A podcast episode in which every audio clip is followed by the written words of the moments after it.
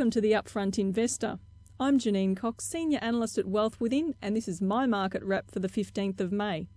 Regardless of what you think of the budget, there is one thing that is certain, and that is there will be hard times ahead for all Australians. In my opinion, not enough is being done to encourage people to invest and become self-funded in retirement.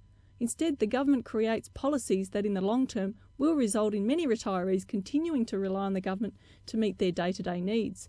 But this needn't be the case. If all the government did was remove capital gains tax on investments, investors would be better off.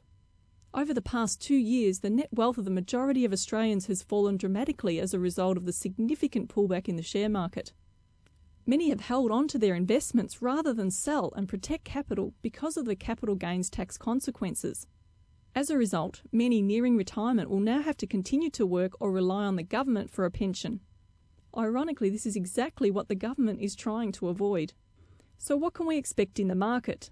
As expected, the market has become quite volatile this week, with many shares such as Rio and other miners falling heavily. We are now falling into the short-term low that I've been expecting, with price now trading below my target of 3,800 points. It is possible that the market will continue to fall until around the 22nd of May and trade below 3,600 points.